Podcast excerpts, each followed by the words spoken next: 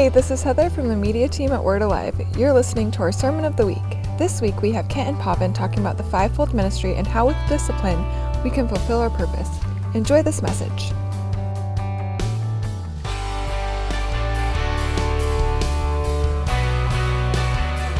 We started a journey uh, a few weeks back, and we, we started talking about the big picture. And uh, basically, we're taking these few weeks as we started 2017 to talk about the simple subject when church works, church works. And we're trying to paint a big picture, and that's why we're using these big boards so that we can just get a good grasp of what we believe here at Word Alive it means to be the church that works and the church that works.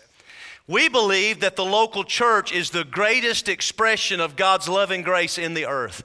We believe the local church actually is ordained by God Himself when Jesus said something like this I will build my church and the gates of hell will not prevail against it. We believe we're a city set on a hill. We believe we're the light of the world. We believe we're the salt of the earth. We believe when the local church is functioning properly, it's the greatest enterprise in the earth for life transformation power. Amen?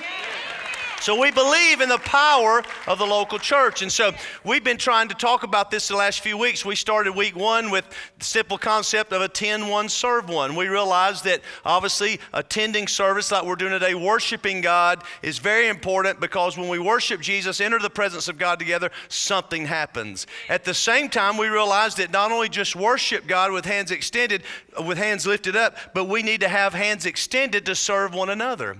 We realize that worship's not just this this, but worship's also this when we extend love to one another. So attend one, serve one. Then we switched and we started talking about two roles in the church elders and deacons. We, we kind of looked at the, the concept that there's people who have ideas and words. These are what we call elders. But then there's also deacons who has hands and that work with hands and application and works. And we realize everybody's got a place. There's a place for everybody here in the body of Christ to function with your gifting and with your calling. Maybe you're not called to be a teacher or a preacher like me, but you're called to do something. Everybody in the body of Christ, and not one gift's not better than the others. You know, that's why we're called a body. That's why we have to function together. And so we talked about it's time to mature, time to step up, find our purpose, find our calling, and find our function. So before we even move on, won't you touch two or three people say, get ready to walk into your purpose? Tell them, won't you get ready to work in your, walk in your purpose?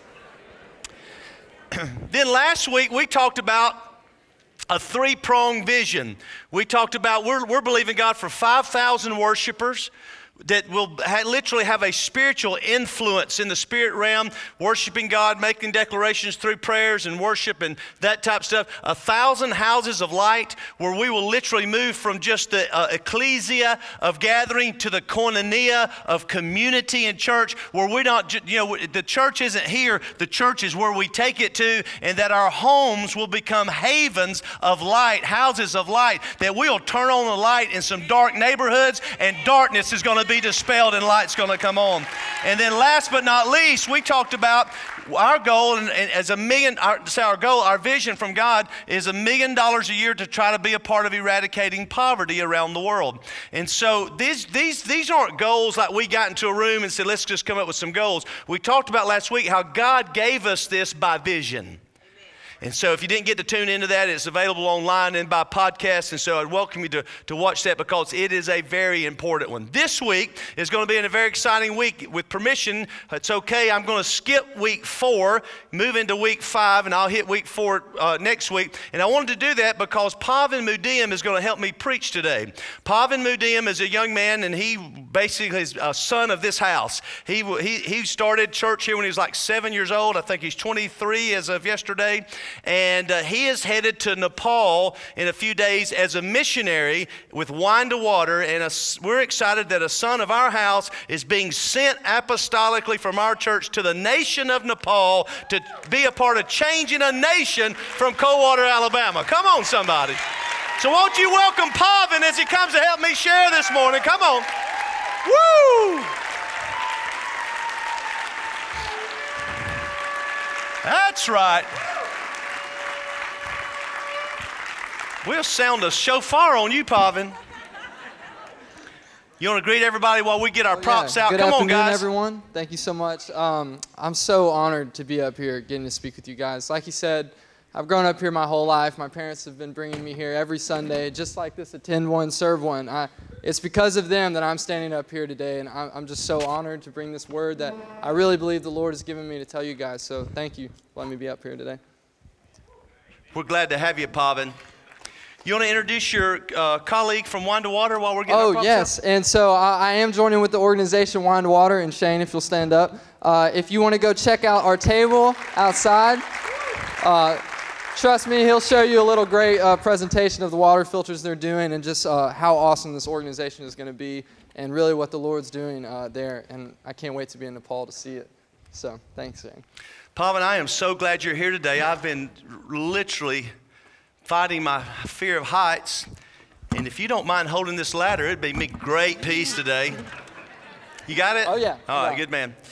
So I'm going to ease back up here in the name of the Father, the Son, and the Holy Ghost. Number five. Today we're going to be talking about a, a, a subject called the five fold ministry. The five-fold ministry. Pavan, you made me feel so much better. Ephesians chapter 4, verse 11, Paul the Apostle begins to talk to us about the church being a team of ministers graced by God to equip saints for the work of ministry. And so, if, if we'll take a minute look at it, it says something like this And he himself, speaking of God, gave some to be apostles, some prophets, some evangelists, some pastors, and some teachers for the equipping of the saints for the work of ministry, for the edifying of the body of Christ. Now, unfortunately, this is just now becoming uh, an awareness, if you will, to the body of Christ in the Western culture. Most of our culture has been built more on one man.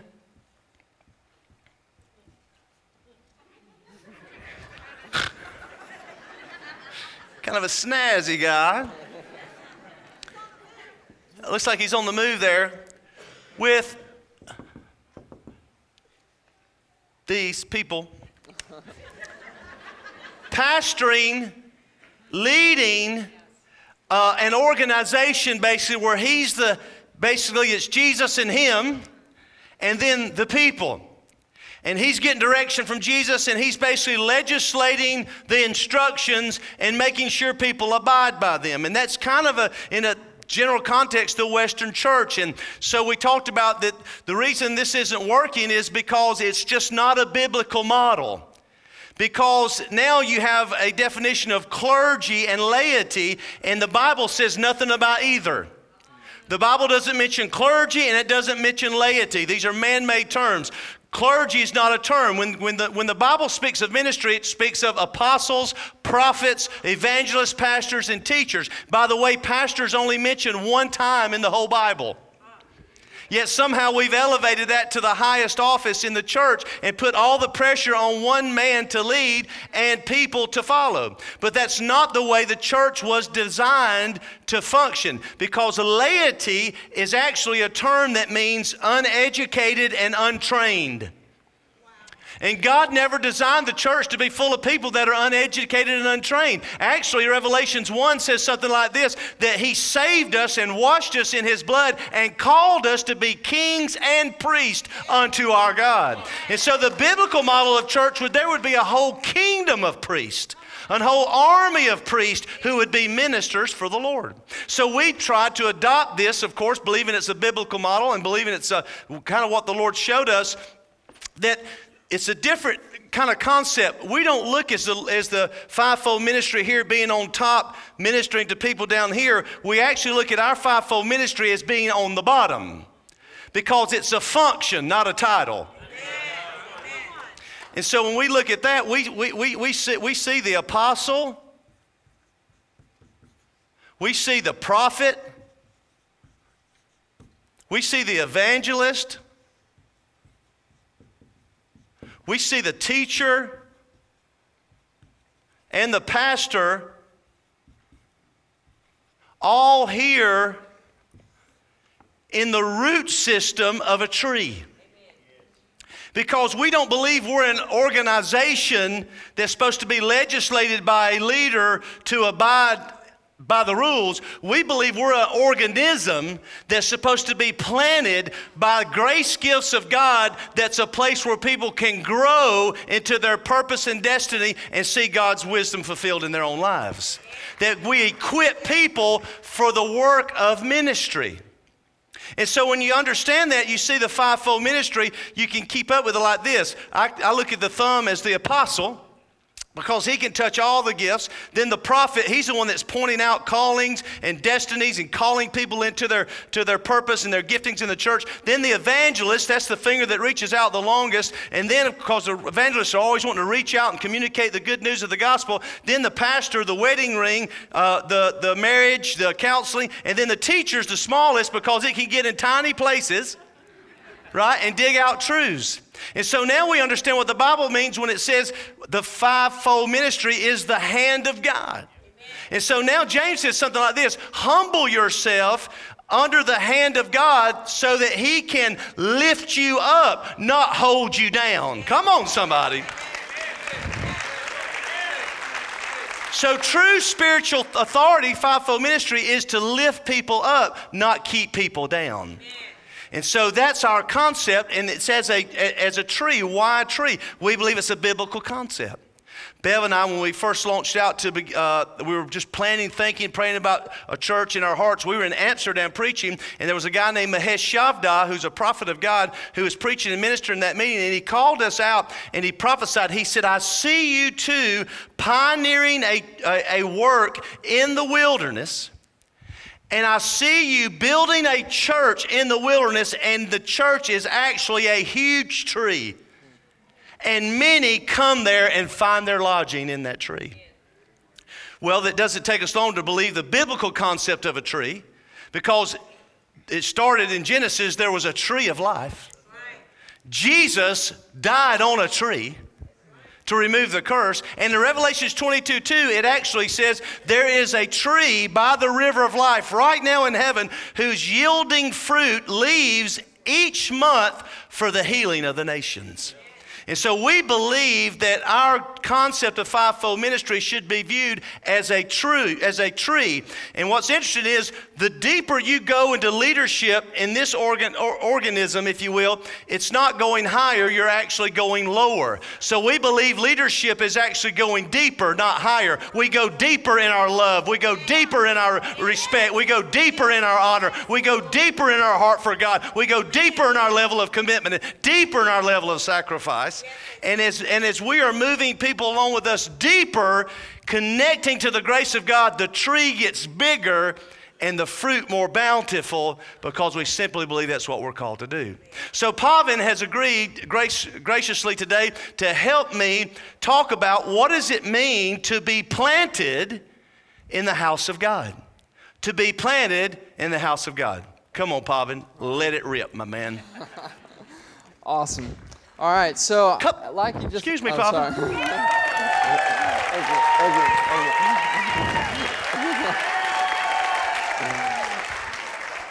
So, like Pastor Kent was saying, um, this planting process of being in this tree, I believe the Lord has been taking me on this journey for the past five years. Since I graduated high school to now, He's been leading me in this process of going deeper and not just higher, but deeper in Him. And so it comes with this four pack I have of principles, I think, that uh, if you just live this out, you will root yourself deep into what God has for your life. And so their purpose, discipline, grace, and accountability. So if everyone wants to say it together with me, purpose, purpose, grace, grace accountability, uh, discipline, discipline, accountability. accountability. All right, all right, sweet. So we'll start with the first one. So every tree has to be rooted to start, right? It starts with a seed and then its roots grow. And just like roots in a tree, we have to start with a good root. And so uh, let me uh, read the passage of scripture that I have for today. It's in Romans 11, uh, 17 to the end. So.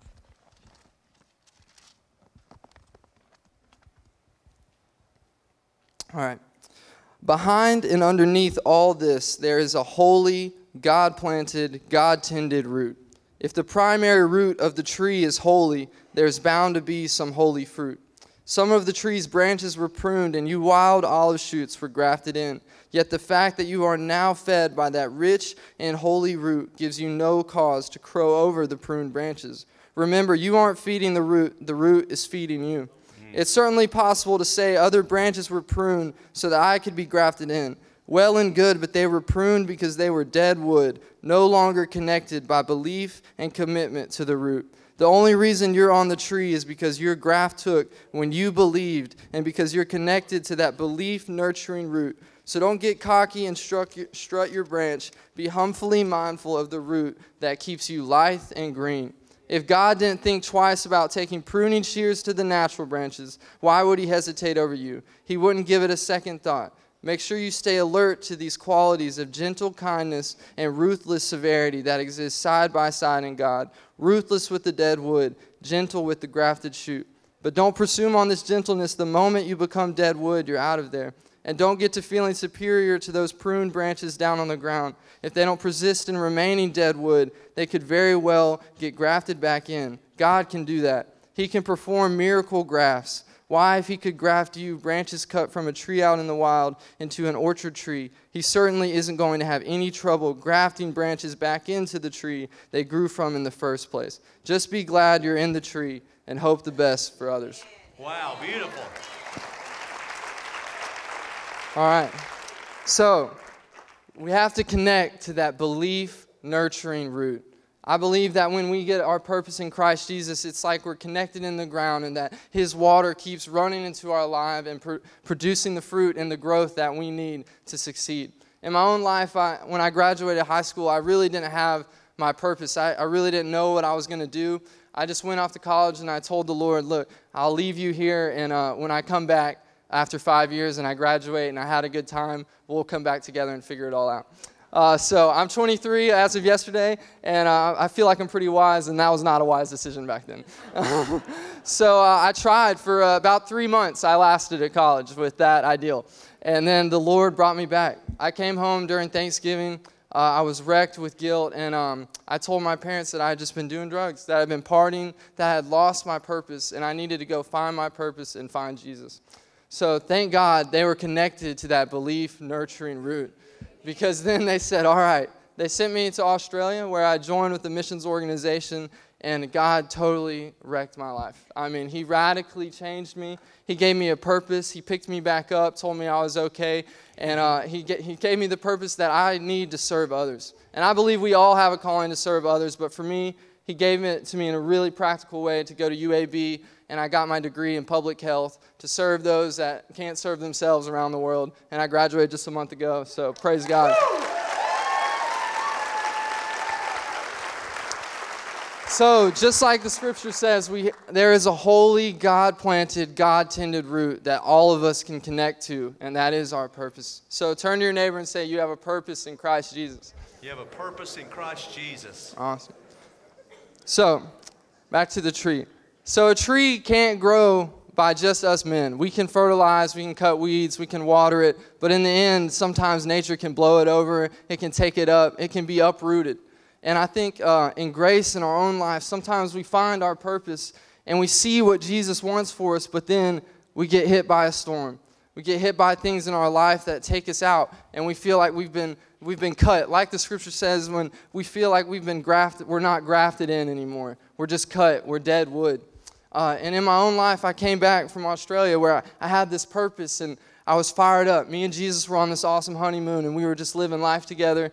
And, um, and I realized that life gets tough, that um, I do still make mistakes, that I'm not going to be perfect.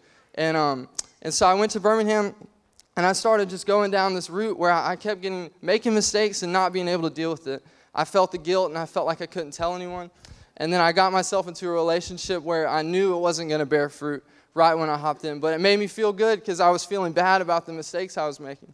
And so I started not being able to go to church anymore, not being able to talk to people I know, talk to my parents, talk to Pastor Kent. I just couldn't share the feelings I had because there was so much guilt racking me. And then that same summer, I got hit with another wave where my best friend died from an overdose, just out of nowhere. And and I just, my whole world was crashing around around me. And I couldn't see my purpose anymore. I couldn't see where I was going. And I was racked with this guilt and these decisions, and I just couldn't find my way out. But God was there. He picked me back up. After a year of that, uh, I, I, messed up in that relationship, and he, and he, gave me a door to get out. And so I, I, got out, and two weeks later, he opened the door for me to go to Wine to Water. And he opened the door for me to intern there. And now I have a job. Now I have my purpose. I've graduated. I'm full of life. And it's because we have grace. God can perform a miracle graft and graft you back into the tree. It doesn't matter about that. So, turn to your other neighbor and say, I have a purpose in Christ Jesus. I have a purpose in Christ Jesus. And to your other neighbor, I have grace to keep me in it. I have grace to keep me in it. Awesome. All right. So, in every tree, sometimes it has to go through a pruning process. Sometimes it needs to be cut. Sometimes good things have to be cut off so that it can grow, and bad things need to be cut off so it can grow. And for me, this is discipline, of course. In my own life, I've had situations where I, I, I felt like I was becoming that dead wood, and I felt cut because God was disciplining me. And I was just, I was like, God, I don't want to be disciplined right now. It hurts. I can just see him up there switching me on the butt, you know? And I'm just like, but that's not him. The Lord disciplines people because he loves them and because sometimes you have good things and bad things that you just need to put aside in your life right now because you need to move forward and God wants to push you and give you wisdom for the next step in your life. And He might restore them because He's so good and gracious. But right now, sometimes you need to be disciplined. And um, so turn to your neighbor and say, He disciplines you because He loves you. He disciplines you because He loves you. Awesome. All right. So, my, my last, and I think probably the most important in my life is that sometimes in the process of a tree growing, it, when it's small, it needs stakes to hold it up so that it doesn't get blown over. And that for me is accountability. And so you have to have people in your life that remind you that you have a purpose, that when you make a mistake, there's grace, and that when you're being disciplined, it's because God loves you and wants you to move forward. So, in my own life, I was struggling with this. I was coming back home from Birmingham this past semester to finish school, and I had interned in North Carolina, and I was so worried about what, what I was going to do because I knew I had grabbed a hold of those first three things, but I knew I needed people to remind me, or I was going to falter, or I was going to fall back and become dead wood all over again and be just cut out. So, thank God, um, me and my mom were talking about it. Um, the Sabbath service, and so she said, You know, I think you need to start a life group or a house of light. And I was like, Mom, I, I just don't think I'm good enough for that. And um, so Pastor Kent was up here preaching that, that Sunday, and um, he actually uh, called up a man by the name of Joshua Taylor. He's sitting over here. And, um, and I saw him, and Mom was like, That's the guy. You need to talk to him. And so we talked after the service, and we agreed, you know, like Friday night, we're going to come together. We're going to invite some guys. We're going to be open. We're going to be transparent. We're going to bring Jesus in. And first off, Friday night with 22 uh, year olds at the time, guys, attractive, it was hard, okay? You know what I'm saying? We, we gave up those Fridays to sit in a room with a bunch of dudes, and it was awesome. because Jesus came, and every time we would sit down, and somehow someone would get a revelation. We'd remind each other that we have a purpose, that we have grace, that we are being disciplined because we are about to get stronger. And God just kept us going. So I have a few of them in the stands. Aaron and Josh, you just wave, stand up and wave for me. All right. So and they're here today because we connected to that root together and we grew together. And so, with these guys, I've never felt like I've had a bigger foundation for what God wants to do in my life ever. So, turn to your neighbor and say, God has got people for you. God's got people for you.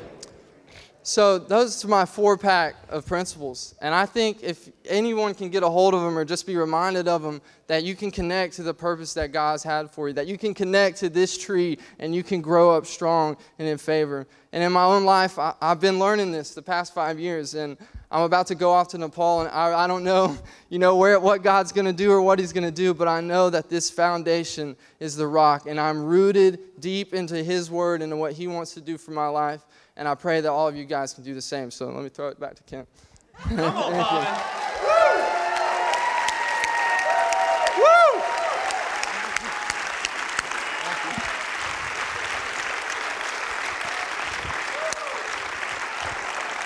Beautiful.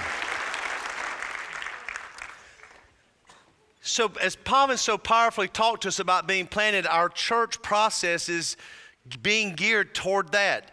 Freedom Track, that's how you find purpose. We, we get you moving with scriptures to connect to this place of purpose. And then we teach about the culture of grace, that engaging in spiritual community, that a place of grace where we can be gracious one to another while God is working on us. And then, of course, the houses of light, which we have designed specifically with the help of the Holy Spirit, so that we find a place of love and strength and accountability so that we can weather uh, life's storms together and move on this track and become this fruitful tree. I mean, you know, Bev and I were sitting here today, and we, this happens to us from time to time, but she started crying, I started crying, people are being baptized, and you know, you just you just think, Lord, are we making a difference, or are we are we impacting anybody's life? And so you see all these people being baptized, but then you see Pavan, who you know, we just think, Lord, sometimes, Lord, was it the the pain and the process that you go through to plant a tree and grow a tree and be pruned as a tree, but then when you see fruit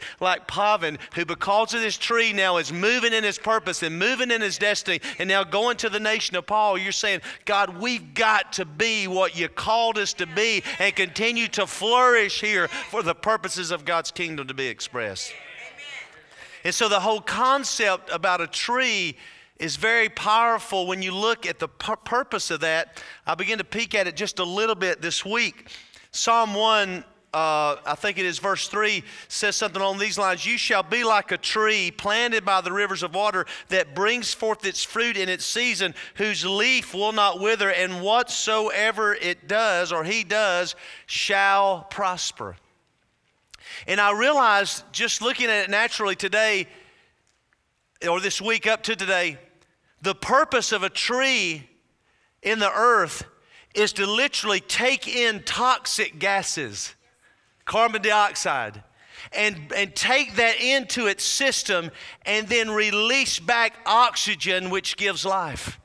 And so when you say, Kent, what does it mean a church is called to be a tree? We are called as a tree of life to be planted as the body of Christ to take in the toxic things of the world and embrace them and bring them into our lives. Church is not about a place that you get good enough to go. Church is not about a place where you get it all together before you show up. Church is not about a place where perfect people go to worship a perfect God. Church is a place where the toxicity of life can be all over you from depression to drug addiction to alcoholism to broken marriages to broken lives, and you connect to the church, which is the tree of life, and they embrace your toxicity, but then they release the oxygen of God, and you breathe and you live again and you thrive again. That's what the church is called to be.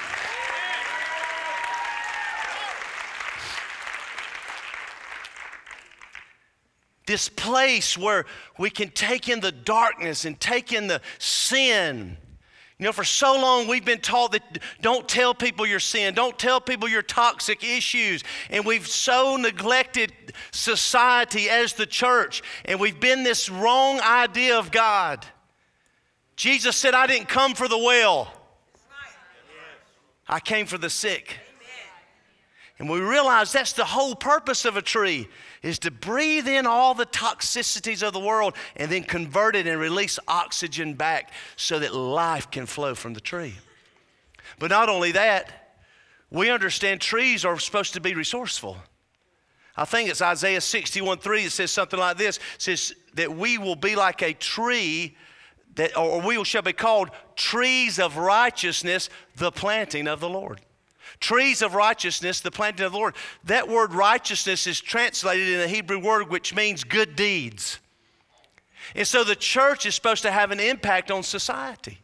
In other words, we're not just supposed to be a place that just comes and gathers, but we're supposed to be a place that changes our community. In other words, we're supposed to be those that care about the poor. We're supposed to be there that make a difference in society.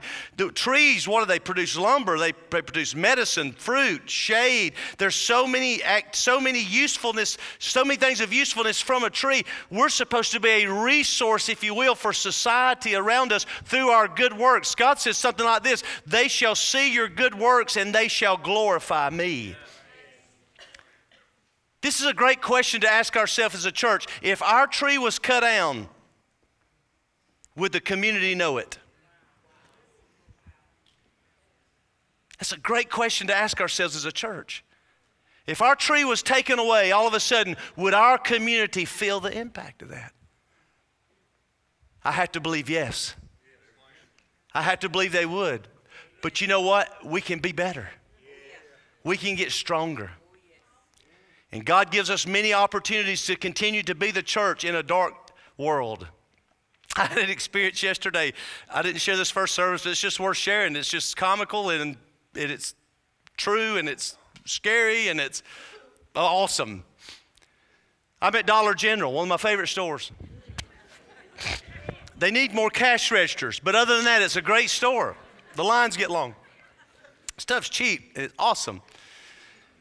And so I think I met some of my recovery friends. They may be here today. I don't know if my uh, recovery friends were here today, but uh, they were there from real life, the girls. And uh, so we're all in line, and so we're yakking it up, you know, and then it, so it turns into a whole church service at Dollar General.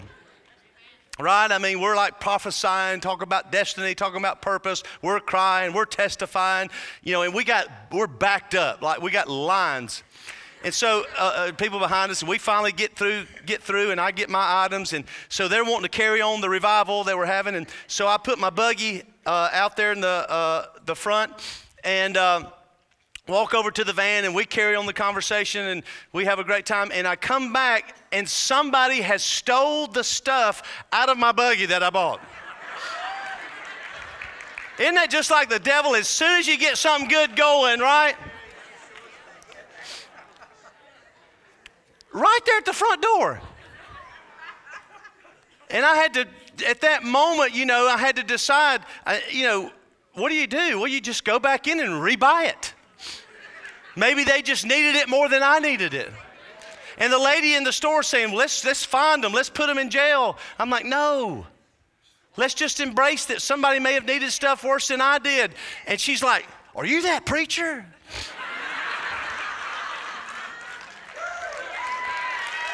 Right?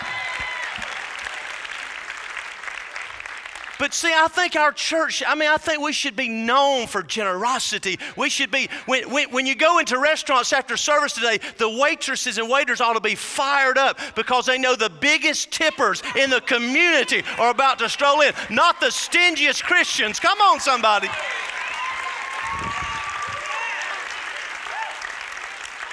Society is supposed to be blessed because a tree is planted here. And then, last but not least, when you think about the tree, you think about strength. I've been to California and I've seen some amazing trees, some so big you can drive through them like a tunnel. Redwoods, amazing. Some of them they say are thousands of years old. And they've withstood earthquakes and climate change and winters and seasons. And you just can't be, you can't help but just be awed by the strength of a tree. And then I've seen the palm tree. And I've seen storms and hurricanes on the news, and those palm trees are bent all the way over. I don't know how they don't break. But all of a sudden, boom, they're back up and they're standing strong. And I got to thinking the church should be the place that we together withstand the storms, withstand life's trials together. You know, life's too hard to do alone. Church should be the place that, we're, that, that we find the strength and we find the endurance needed to, to walk through life storms together and see the plans and purposes of God not only fulfilled in our life, but generations to come. I don't know about you, but I'm not interested in our movement becoming a monument. I'm not interested in us just, just catching fire for a while here at Word Alive and burning out. I'm looking for Pavan and I'm looking for other young people and other young people to take this mantle and move on with it. That generation after generation until the Lord comes back. This tree that the Lord's planted is still bearing the fruit for the kingdom of God in this region for as long as the Lord God shall tarry until he returns again. And so, our question, Pavan and I together, our question simply to you today is Are you planted? Are you planted in the house of God? Psalm 92, verse 11 says, Those that are planted in the house of God shall flourish in the courts of their God. See, what I'm, what I'm continually surprised about, everybody wants to flourish, but they not necessarily want to be planted. Everybody wants to be blessed. Everybody wants to be healed. Everybody wants a breakthrough. Everybody wants their family okay and their finances okay and everything. And they want to flourish, but they don't want to be planted. Because when you plant yourself, you have to go through the process of becoming what God wants you to become. And so I realized that the purpose of the enemy is continually to try to snatch people away or out of the tree and disconnect them so that God's purposes can be aborted. And we all know how he does it. As Pavan testified so powerfully, sin. He'll just distract us and just get us looking for something to try to satisfy us that he wants to satisfy. And the next thing you know, we find ourselves separated from the church, not because sin separates us, but because we're guilt ridden. And now guilt overwhelms us and we can't find our way back. I had an experience one time. I was just a new pastor and and a friend of mine from not Luther, but a friend of ours from England came and visited me and he said, Hey, let's go shoot some pool. And I said, Yeah, okay, there's a bowling alley down the street. He goes, No, no, I want to go to a, par, a pub. He called it a bar. I like, I can't do that. I said, I'm a pastor. He said, A religious pastor. I said, Yeah, I can't be seen at a bar. He goes, God, come on. So we go. And I'm thinking, Lord, I hope nobody sees me at this bar. So I slide in and we're shooting pool, and I'm like, in the worst nightmare, here comes a guy from the church, walks in, says, Pastor Kent, what are you doing here? then the wisdom of God took over, and I said, What are you doing here?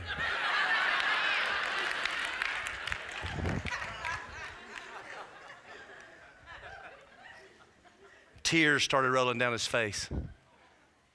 He said, I've been backslidden. He said, I've just been so ridden with guilt, I've got caught up in some wrong things. And I've just been too guilty to come to church. And he said, I actually prayed this morning and said, God, I can't find my way back to church. Would you send somebody to find me? And got reconciled there in the church. And what I'm seeing is, I'm seeing the extent that God is going to through the church to reconcile people back to Himself, to ensure that they're grafted in and they continually find the life of God flowing through them. Second, and I guess the only other thing that I could want to share with you this morning that the enemy does is he tries to separate us just through hurt, offense disappointment. And as long as men and women are leading churches, people are going to get disappointed. But we get disappointed when we get our eyes on men and women. Because there is no perfect tree. I don't believe there's any perfect churches. If there is and you went there, it wouldn't be perfect anymore. Yeah, you would, you would mess up the tree. Because there's no perfect people and there's no perfect churches. But what the enemy does is he gets people to unplug themselves, un, pluck themselves up, and move and never stay planted. It's a ploy of the enemy. And unfortunately, our Western culture buys into the fact. And so a lot of ch- what we call church growth is actually church transplant. It's just some people get upset with this church and they go plant themselves in another church. We call it church growth, but it's actually just transplant. It's not real growth. And we allow the enemy, and I'm not saying we do it knowingly, but we allow the enemy to do that in our lives, and we never plant ourselves and just go through the process, trusting that if God plants you, He will send somebody to water you. And if you stay planted there long enough, God will bring the increase in your life. And if the leader, if you if the leaders need to change, and a lot of times we do, That's not the time to leave. That's the time to plant yourself and stay prayerful until it changes, until God does what He wants to do.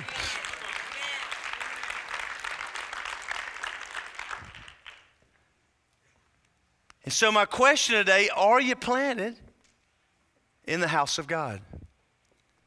Are you diligently seeking to be grafted into this thing called the local church or the tree that we're calling it? Are you engaged in the processes? Well, I love the fruit, but what our goal is is to bring the fruit into this deeper place of commitment that they begin to embrace the process so that they can move forward and see their purpose fulfilled in the kingdom of God. And so I just believe that the Holy Spirit today has used Pavan's words about purpose and about grace and about discipline and accountability to allow people to maybe get regrafted. Or maybe just to encourage somebody that's going through a time of discipline and realizing God's not trying to destroy you, He's actually just trying to make you stronger. That's why He says, Count it all joy when you're going through trials and temptations, knowing that He's working in your endurance so that you can be complete and mature, lacking nothing. And in whatever process we are today, I believe the grace of God's available. I believe there's connections that God's wanting to bring in our lives through houses of light to help us grow and continue to move in this journey. And so we just wanted to take a time, Pavan and I, if you don't mind, and just pray and ask the Holy Spirit to do something here in our lives this morning. Is that okay? Would you stand up with me this morning?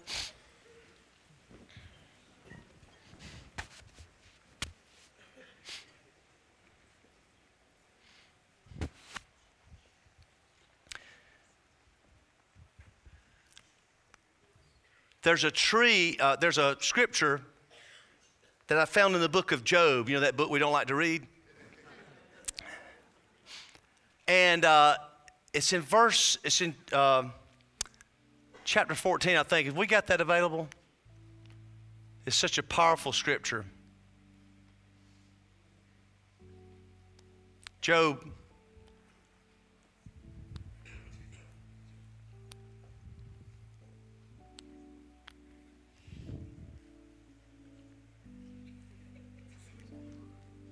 There it is. Can we put it on the screen? Here it is. It says there's hope for a tree. If it's cut down, that it will sprout again, and that its tender shoots will not cease. Though its root may grow old in the earth, and though its stump may die in the ground, yet at the scent of water, it will bud and bring forth branches just like a plant. I just want to encourage you today there's hope. There's always hope for the tree. I've seen it. I've seen them cut down to the ground where it looks like they'll never grow again. And all of a sudden, you walk back out later, and somehow They've gotten contacted with that root system and that water begin to flow again. And the next thing you know, this sapling begins to grow again and they come right back to life at the scent of water. So I just want to go ahead and encourage somebody today, no matter at what part of this journey you're in, there is hope today for me and you in this process. And so, Father, we just say right now, God, if there's anybody here today that's looking for their purpose, Lord, we thank you that it's found in Christ. Because we believe every person on the earth was created for a purpose. And so, Lord, you said these words, you said in Jeremiah 29 11, For I know the thoughts I think towards you, thoughts of peace, not of evil, to give you a good and expected future. Then you will seek me and you will find me when you seek for me with all your heart. Lord, I thank you that there's grace available today. Because, God, we all make mistakes and we all get disconnected and we all become dead wood at times. And so, Father, we just thank you now that there's a grace available today for those of us that may have found ourselves disconnected from the tree in some sort of fashion, that we can begin to reconnect and come back to life again. Lord, there's others, those of us that we're well connected and we're, we're in the process, but man, this discipline hurts. And we're hanging on to promises that we believe you made and we've just not seen them yet. And sometimes we feel like giving up, and sometimes we feel like get, quitting and we get discouraged. God, just remind us that you're only disciplining us because you love us and you're always good and you're good all the time and you're good in every circumstance. And if, you're, if we can't see you working for us, then you're probably working in us to do something that desperately needs to be done in our life. And Lord, last but not least, we ask you for divine relationships. Somehow connect us to these houses of light that we could find relationships that'll be those accountability people, those, those strengths in our life that will be, they'll be there to help us with our weaknesses and us with their weaknesses. So that we can, by the grace of God, grow into this tree of life that you're wanting us to be in the earth. Father, I join Pavan's hand today, and I just thank you, Lord, that I believe he's a first fruits. And that as people see him today and they see what you've done in his life, that there's parents here today, that your children are not on the track they're supposed to be, and they may be you may look at them and you may think they're nothing but dead wood right now, spiritually speaking, that they're just so far away from God's purposes and plans. But I say now, in the name of Jesus, the same grace and the same God and the same mercy and compassion that reached out to Pavan and brought him into this place of purpose and put him on this place in this of destiny. Lord, I thank you now that household salvation will come to these people today in this church that are praying for, for children to come home. And I say the name of Jesus, I call prodigals home today for the purposes and the plans of God to be fulfilled in their life. We call loved ones into the kingdom today. We call them back to their purpose and their plans. And Lord, I thank you that we'll look back and we'll say, That day God heard from heaven and answered my prayer and saved my son or saved my daughter or brought them into the purposes and the plans of God. Lord, let hope come alive today in that mama or that daddy who's praying for their children today, God, trusting you with their lives. Let all fear and anxiety be quieted and let faith and hope come. You promised that our seed and our seed seed would serve you. So, Father, we ask you for that and we believe you for it today. And we thank you for that spirit of hope just rising up in people's lives today. In Jesus' name. Uh, the Lord gave me in the first service this word, um, and I think it's for this service as well. Pastor Kent was talking uh, a few months ago about just rising up and walk. And I feel like people in this place kind of feel like they're the man on the mat, like that Jesus told to get up. And that you feel like disabilities are holding you down, or your sins holding you down, or you're already at a place and you just need to move. So the Lord is telling you to pick up that mat and walk towards your purpose and destiny in His life. And you can do it, He'll give you the strength. And I believe that for you this morning.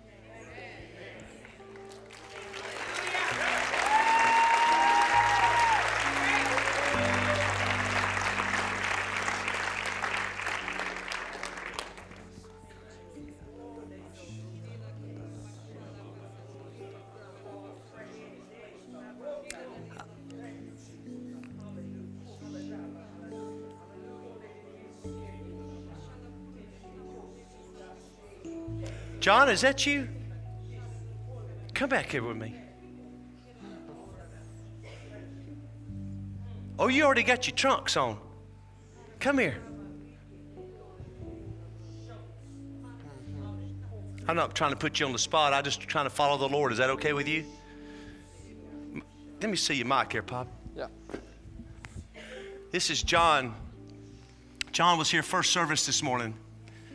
And man, the enemies really tried to tried to take him out. But something happened when Pavan said walk this morning. Can you just take a minute, just tell us what happened? I don't know. I've never felt like that before. I, just,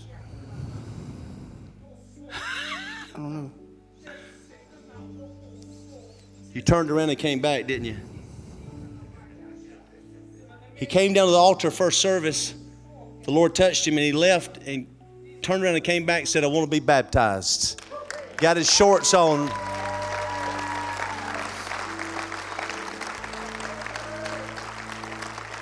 I just feel like when Pavan said that, the Holy Spirit touched somebody. There's people here this morning, and you just don't want to stay where you're at. And you may have never been saved, or you may have been saved, and you're just, you know, gotten uh, taken away out of the tree or moved away. The enemy's tried to move you away, but you're just here today, and you know, there's nothing special about the front of this church, but there is something special about walking out in faith. And so you're just here this morning and you just, you're saying, I just don't want to stay where I'm at. I just don't want to stay here any longer. I, I can't stay in darkness anymore. I, I, I refuse to continue to be bound and just stay in this place anymore. I just feel like God's calling me to walk out of this place and walk into a new place. And so I just say, by the grace of God, if you're here today and you're like John, you were sitting in the first service and you say, I, I need to walk out of where I'm at, I, I just challenge you now in the name of Jesus, whether you've ever accepted Jesus or not, it's not the thing. You're just know you've got to walk out of where you are. God's calling you to leave this place that you're at and walk into a new place with Him.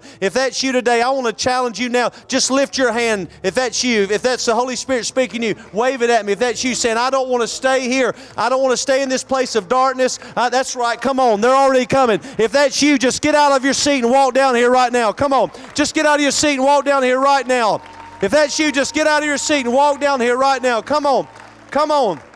Oh, come on. Let's give the Lord a hand of praise while they're coming this morning. Woo! God's going to do something for you in baptism, John. That shofar sound is the sound of liberation, it's the sound of jubilee. Come on, come on, come on. Come on, come on, come on. This is the Holy Spirit moving today. Thank you, Jesus. Thank you, Jesus. Thank you, Jesus. Thank you, Jesus. Thank you, Jesus. It's not about how many, but it's about everybody. And so, won't you just go ahead and touch, touch, look over to your neighbor and say, hey, if you need to go down there, I'll go with you.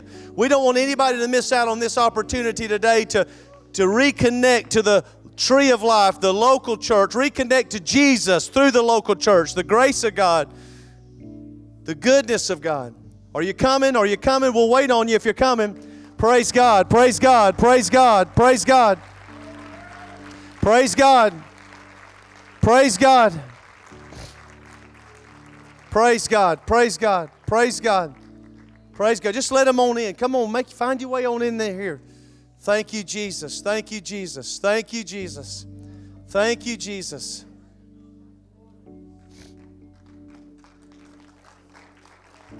Yeah.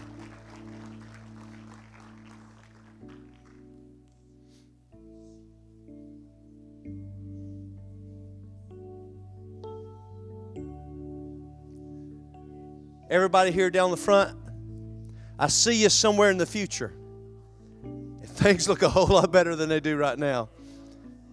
God's got a future for you, God's got a place for you. There's a spirit of power and restoration and healing and forgiveness flowing in this service right now. Those of us that's been arrested, we know what it means when they say lift your hands. We just wanted you to lift your hands as an act of surrender this morning. And we just all want to pray with you this morning. And we will pray out loud with you. Just say something like this. Just say, Father God, today I connect to Jesus Christ through the Holy Spirit. Today I walk away from death, destruction, and darkness.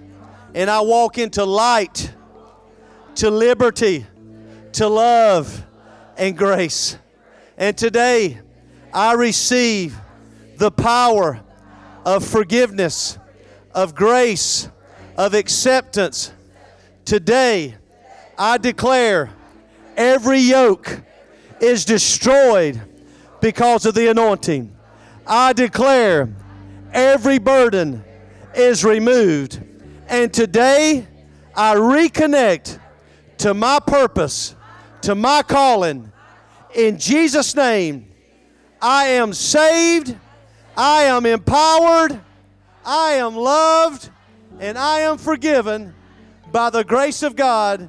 In Jesus' name, amen. Come on, somebody, let's give the Lord a hand of praise. Woo!